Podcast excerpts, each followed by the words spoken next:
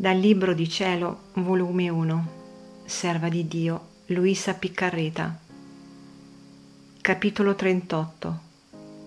Ritornai al confessore che mi confessava quando ero piccola. Dopo questo mi ebbi un'altra mortificazione e fu il dover cambiare confessore, che essendo lui religioso fu chiamato in convento.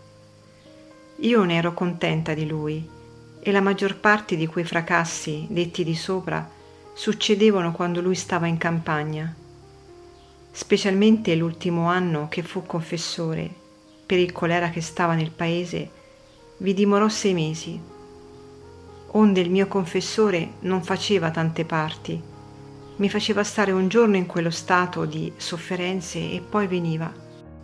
Quindi non stette neppure un mese da che si era ritirato in campagna e si intese che se ne partiva.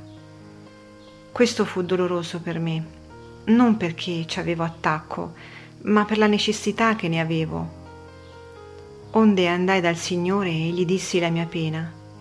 Ed egli mi disse, non volerti affliggere per questo. Io ne sono il padrone di cuori e posso volgerli e rivolgerli come a me pare e piace. Se lui ti ha fatto del bene, non è stato altro che un porgitore che riceveva da me e lo dava a te. Così farò degli altri. Di che temi adunque? Mia cara, fino a tanto che tu avrai l'occhio ora a destra, ora a sinistra, e lo lascerai posare or su d'una cosa ed or sull'altra, e non avrai l'occhio fisso in me, non potrai camminare spedita la via del cielo ma andrai sempre zoppicando e non potrai seguire l'influsso della grazia. Perciò voglio che con santa indifferenza guardi tutte le cose che intorno a te succedono, stando tutta intenta a me solamente. Onde, dopo queste parole, il mio cuore acquistò tanta forza, che poco o niente soffrii una tanta perdita, e che tanto bene aveva fatto all'anima mia. Così successe che cambiai confessore e ritornai al confessore che mi confessava quando ero piccola. Ma sia sempre benedetto il Signore, che si serve di quelle stesse vie che compariscono a noi contrari e quasi che ci dovrebbero portare danno all'anima nostra, per il maggior bene nostro e per la sua gloria. Così avvenne che incominciai ad aprire l'animo mio, che fino a quel punto non avevo detto niente a nessuno, per quanto sforzo mi facessi, non ci riuscivo, anzi, più impotente mi vedevo a dire le cose nel mio interno.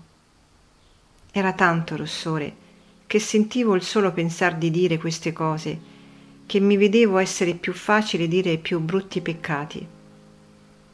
Donde procedesse, non so dirlo, da parte del confessore credo di no, perché egli era tanto buono, fiducioso, dolce, paziente nel sentire.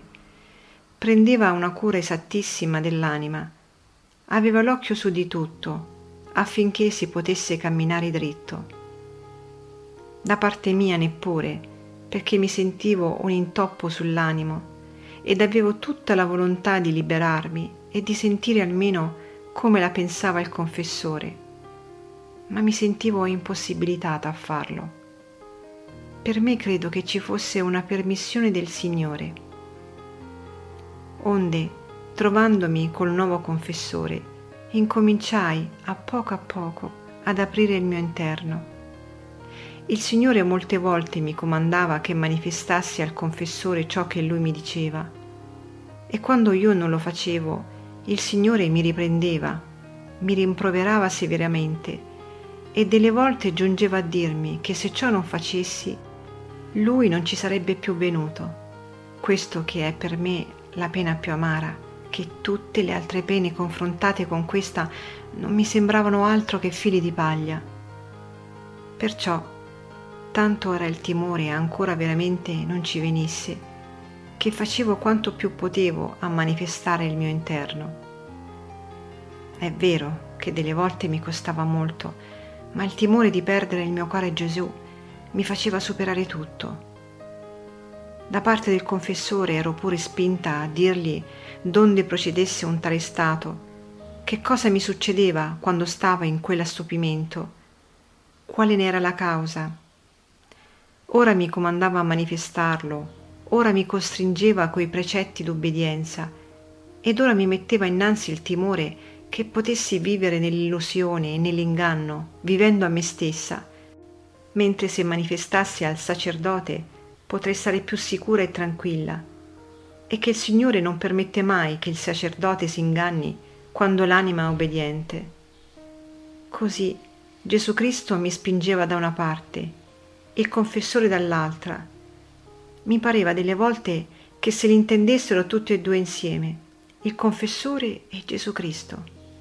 Così mi riuscì a manifestare l'animo mio.